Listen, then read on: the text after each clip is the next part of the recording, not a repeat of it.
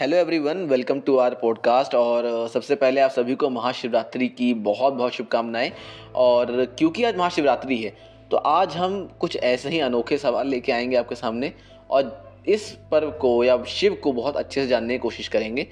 तो पिताजी, मेरा आपसे पहला सवाल होगा, शिव में ऐसी कौन सी अनोखी बात है जो कि हम उनसे सीख सकते हैं और अपने जीवन में उनको उतार सकते हैं? जैसा कि भगवान भोलेनाथ के नाम से ही शिव हैं और शिव का अर्थ ही होता है कल्याणकारी तो हमें लगता है कि सबसे महत्वपूर्ण चीज़ भगवान शिव से सीखने की है तो वो है संसार का कल्याण हो, दूसरे का कल्याण हो, हर व्यक्ति का कल्याण हो। तो एक बहुत इंपॉर्टेंट चीज़ है जो कि आज समाज में प्रत्येक व्यक्ति स्वयं मात्र अपना कल्याण चाहता है, अपने परिवार कल्याण चाहता है। हमेशा पूरे जीवन जन्म से लेकर मृत्यु तक सिर्फ़ वो अपने कल्याण की बात सोचता है। जबकि दूसरे की बात सोचता ही नहीं है। भगवान शिव दूसरे कल्याण चाहते हैं। वो अपना कल्याण तो गिनार करके और प्रत्येक प्राणी का कल्याण चाहते हैं। ये शायद सबसे महत्वपूर्ण चीज़ है और ये हमें उनसे सीखना चाहिए। मतलब एक तरीके से जो सेल्फलेस नेचर होता है इंसान का कि खुद के बारे से ज़्यादा किसी और के बारे में समाज के बारे में सोचना। का उदाहरण हमारे सामने है कि जिन जिन लोगों ने समाज में दूसरे के लिए सोचा चाहे वो राम हो भगवान चाहे कृष्ण हो चाहे आज के महापुरुष महात्मा गांधी हो या मदर टेरेसा हो जिन्हें लोग जिन लोगों ने भी दूसरे के बारे में कल्याण की बात सोची है उनका इतना नाम हो गया है कि आज उन्हीं का हम नाम में पूजा करते हैं उनका हम बंधन करते हैं और उनको पुरस्कार देते हैं। इसलिए भी आवश्यक है। ओके। okay. दूसरा सवाल ये होगा कि आप शिव को एक मॉडर्न वे में कैसे डिफाइन करेंगे आज के इस मॉडर्न जनरेशन के लिए? आ, आ, बहुत बढ़िया प्रश्न है ये। मेरी समझ से आज के मॉडर्न युग में एक बहुत बड़ी चीज़ जो हमारे समाज में महत्वपूर्ण देखी जा रही है, वो है स्वयं का सुंदर लगना। हम कैसे सुंदर हो जाएँ? आज ब्यूटी पार्लर इतने खुल गए हैं, लोग दिन भर अपनी सुंदरता के, हमें कैसे हम बहुत सुंदर मॉडर्न दिखाई देना शुरू कर दें? हमारा पहनावा, हमारा सब कुछ वातावरण में ऐसा बन जाए कि हम बहुत सुंदर लगना शुरू हो जाए। भगवान शिव का यदि हम थोड़ा सा उनका वेश देखें तो भभूत लपेटे रहते हैं और गले में मुंड की माला पहने रहते हैं। बिच्छू सांप भी लपेटे रहते हैं। और लोग कहते हैं कि बड़ा उनका अभद्र ये आभूषण है। तो वो ये कहना चाहते हैं, लेकिन आज फिर भी लोग उन्हीं की पूजा करते हैं। पूरा संसार, पूरे भारतवर्ष में या पूरे विश्व में जितना ज़्यादा शिव मंदिर हैं और शिव की पूजा होती है, शायद किसी देवता की होती हो। तो वो ये कहना चाहते हैं कि व्यक्ति को सुंदर लगना है तो उसको अंदर की सुंदरता चाहिए, बाहर के आवरण से सुंदरता की प्रतिष्ठा बहुत दिनों तक नहीं रहती है, वो क्षणिक होती है, जैसा कि शरीर भी पहले युवावस्था में बहुत ही सुंदर होता है, लेकिन आप कितना भी फेसियल कराओ, कुछ करो, उम्र ढलते ही वो उस सुंदरता खत्म हो जाएगी, और एक दिन सबको पता है कि उसे हम जला के खाक कर देते हैं, और वही भूत राख बन जाती है। और उसी शून्य की राख को लपेट के रखते हैं कि देख लो, अंतिम आपकी स्थिति यही राख होने वाली है। इसलिए इस चमड़े के शरीर की सुंदरता को छोड़ करके अंदर की सुंदरता को ध्यान दो, जो आपको हमेशा के लिए प्रतिष्ठित कर देगी और आपको शिव बना देगी, जिससे पूरा संसार आपका पूजन करेगा। और इसका सिर्फ़ और सिर्फ़ एक उद्देश्य है, अंदर आत्मा को शुद्ध, पवित्र करना, दूसरे कल्याण की बात को सोचना। मेरे समझ से।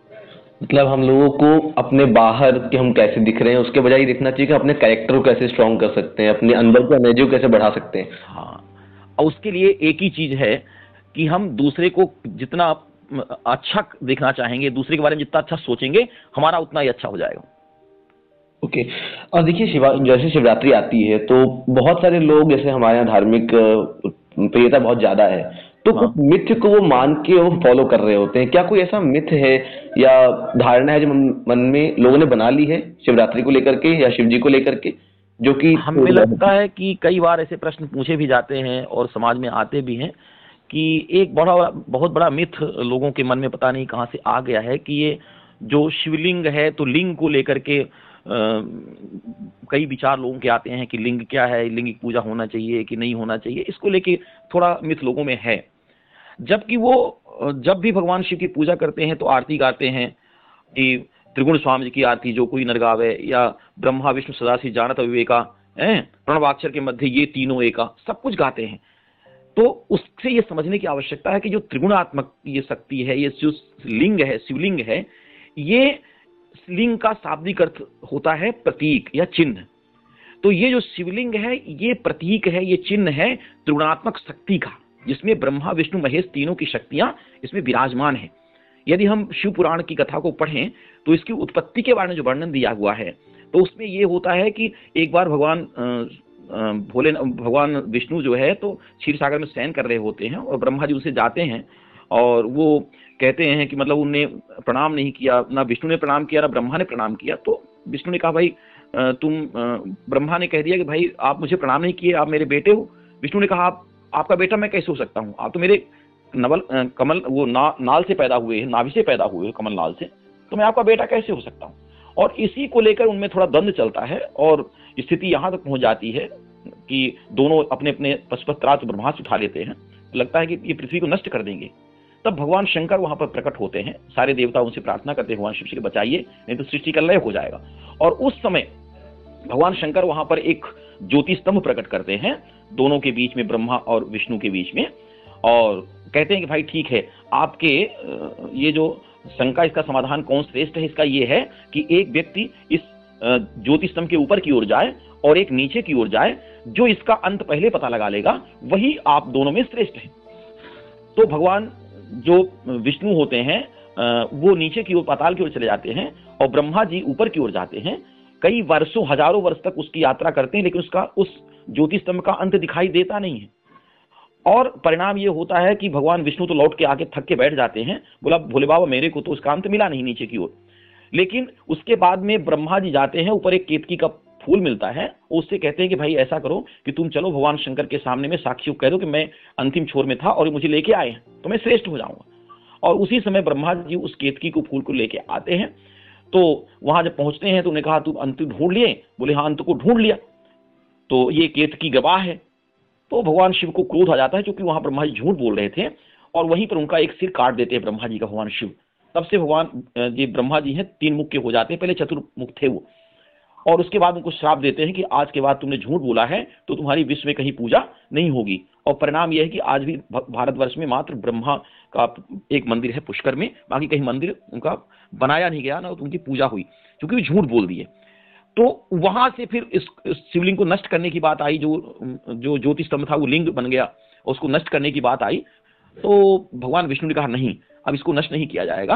अब ये आपके नाम से, शिवलिंग के नाम से हम तीनों की शक्तियाँ हम समाहित कर देते हैं इसमें, और इसकी आज से पूरे भारतवर्ष में पूजा होगी। और वहाँ से शिवलिंग का निर्माण हुआ। यानी भगवान ब्रह्मा, विष्णु और शिव तीनों की शक्तियों का संग्रह होकर के शिवलिंग का निर्माण हुआ, जो आज पूरे भारतवर्ष में पूजा जाता है। तो शिवलिंग की उत्पत्ति है, इसलिए मिथ होना नहीं चाहिए लोगों को कि ये शिवलिंग, लिंग जो है, ये लिंग है, कैसी लिंग है, ये मिथ खत्म होना चाहिए, मेरे हिसाब से। और एक अंतिम सवाल जो मेरे मन में हमेशा रहा कि शिव जो हैं, वो बहुत सारी नेगेटिव चीज़ों से जुड़े हुए हैं, जैसे कि क्रोध, भाँग आदि आदि। ऐसा क्यों? मैंने जब आपने शुरू किया था, मैं प्रश्न शुरू में एक बोला था कि भगवान भोलेनाथ एक ऐसे देवता हैं जिन्हें औघड़दानी कहा जाता है। सब कुछ दान में दे सकते हैं। और उनका मात्र शिव का अर्थ ही है कल्याणकारी। वो सारे जगत को कल्याणमय आनंदमय, कल्याणकारी रूप में देखना चाहते हैं। तो संसार में जितनी भी जो आपने नाम गिनाया, जिन वस्तुओं का, जो कि लोगों को अनिष्ट कर सकती हैं, जो लोगों के लिए नुकसानदेह हैं, उन नुकसानदेह चीज़ों को कहते हैं, आप मुझे अर्पित कर दो, अच्छाई को ले लो। जब समुद्र बंथन हुआ, और उस समय श्रीमण रंभा वाणी अमी संगजराज कल्पध्रुम संसेन धर्मंतर विश्वास, चौदह रत्न निकले तो अमृत तो देवताओं ने ले लिया, विष लेने के लिए कोई तैयार नहीं था तो विष कहा मुझे दे दो? और उन्होंने हलाहल को पी लिया। तो जितनी विस्कारी चीज़ें हैं हमारे समाज के अंदर, जितनी नुकसान करने वाली चीज़ें हैं, वो कहते हैं, आप मुझे दे दो। हाँ अच्छी चीज़ें आप ग्रहण कर लो। यहाँ पर लोगों को दिमाग में चला गया भगवान शंकर यदि बुरी चीज़ लेते तो हम क्यों नहीं ले सकते हैं?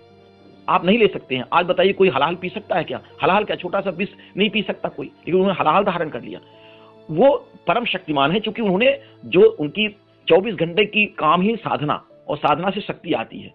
तो साधना से शक्ति है कि वो विष को पचा सकते हैं। हम सामान्य जन विष या कोई भी अनिष्टकारी चीज़, चाहे भाँग हो, चाहे धतूरा पचा नहीं सकते हैं। इसलिए कहते हैं कि आप अनिष्टकारी चीज़ मुझे दे दो और अच्छी चीज़ें आप ले लो।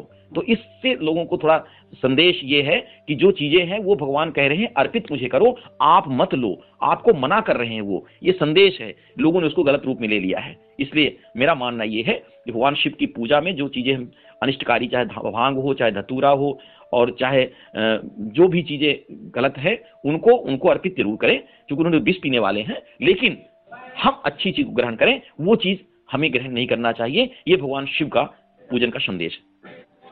अंतिम बात मैं एक चीज़ और जोड़ना चाहूँगा इसमें, कि भगवान शिव से यदि कुछ समझना है हमें आज हमारे इस पूरे विश्व के अंदर तो जो एकता का संदेश, जिसे नेशनल इंटीग्रेशन हम कह सकते हैं तो पूरी राष्ट्रीय एकता, या हम तो कहें विश्व को जोड़ने की, चूँकि हमारी संस्कृति वसुधैव कुटुंबकम की रही है तो उनका जो संदेश उन्होंने दिया है अपने परिवार के माध्यम से, कि उनके परिवार के जो सदस्य हैं, जिसमें पाँच लोग हैं, और पाँचों लोगों की की स्थिति आप देखें तो भगवान भोलेनाथ का सवारी बैल है और माँ, जो गौरी है, उनका सवारी सिंह है, और दोनों एक साथ सिंह और बैल एक साथ रह रहे हैं। भगवान शिव के गले में सांप है और कार्तिकेय के पास मोर है और मोर और सांप एक साथ रह रहे हैं, जबकि दोनों एक दूसरे के बहुत ही विरोधी हैं। सांप है, चूहा है। चूहा और सांप एक साथ रह रहे हैं, मोर और सांप एक साथ रह रहे हैं। तो हमारे कहने का तात्पर्य है कि यह मोर सांप चूहा, बैल और सिंह एक साथ बैठकर रह रहे हैं। भगवान शिव का संदेश है ये परिवार ऐसा होना चाहिए कि हमारे विचार कुछ भी हो, हमारी विसंगति कुछ भी हो, लेकिन हम एक साथ रहेंगे। भारतीय राष्ट्रीय एकता का इससे अच्छा उदाहरण भगवान शिव के परिवार से अच्छा कहीं नहीं मिलता है। इसलिए इस शिवरात्रि के माध्यम से हम चाहेंगे जो इस चीज़ को सुने तो निश्चित रूप से अपने परिवार में इस तरह की एकता बनाए रखने के लिए भगवान शिव के परिवार को एक बार ज़रूर देखा करें कि इस विसंगत स्वभाव के होते हुए भी कैसे एक साथ बड़ी प्रसन्नता के साथ रहते हैं। बहुत खूब क्योंकि मेरे ख्याल से आजकल ये प्रॉब्लम आ गई है। हम एज फैमिलीज़ बहुत अलग अलग कैरेक्टर्स आ गए हमारे अंदर। बेटा अलग सोच रहा है बेटी अलग सोच रही है और माता पिता के जो सोच है वो अलग है।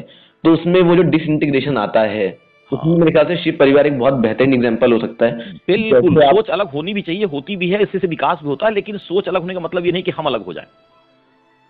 परिवार एक रहना चाहिए सोच भले अलग हो। जी। ये भगवान शिव का संदेश है उनके पारिवारिक दृश्य के माध्यम से। चलिए बहुत बहुत धन्यवाद आपके समय के लिए। और जो भी सुन रहे हैं हम लोगों को प्लीज़ ये चीज़ें जो हमने आज बात करी है इनको कोशिश करिए कि अपनी लाइफ में लेके आए आप और समझें। और शेयर करिए इस पॉडकास्ट को इस महाशिवरात्रि पर। और बहुत बहुत धन्यवाद पिताजी चलिए सबको भगवान भोलेनाथ की कृपा हो और महाशिवरात्रि की सभी को बहुत बहुत हार्दिक शुभकामनाएँ मंगल कामना। ओम नमः शिवाय।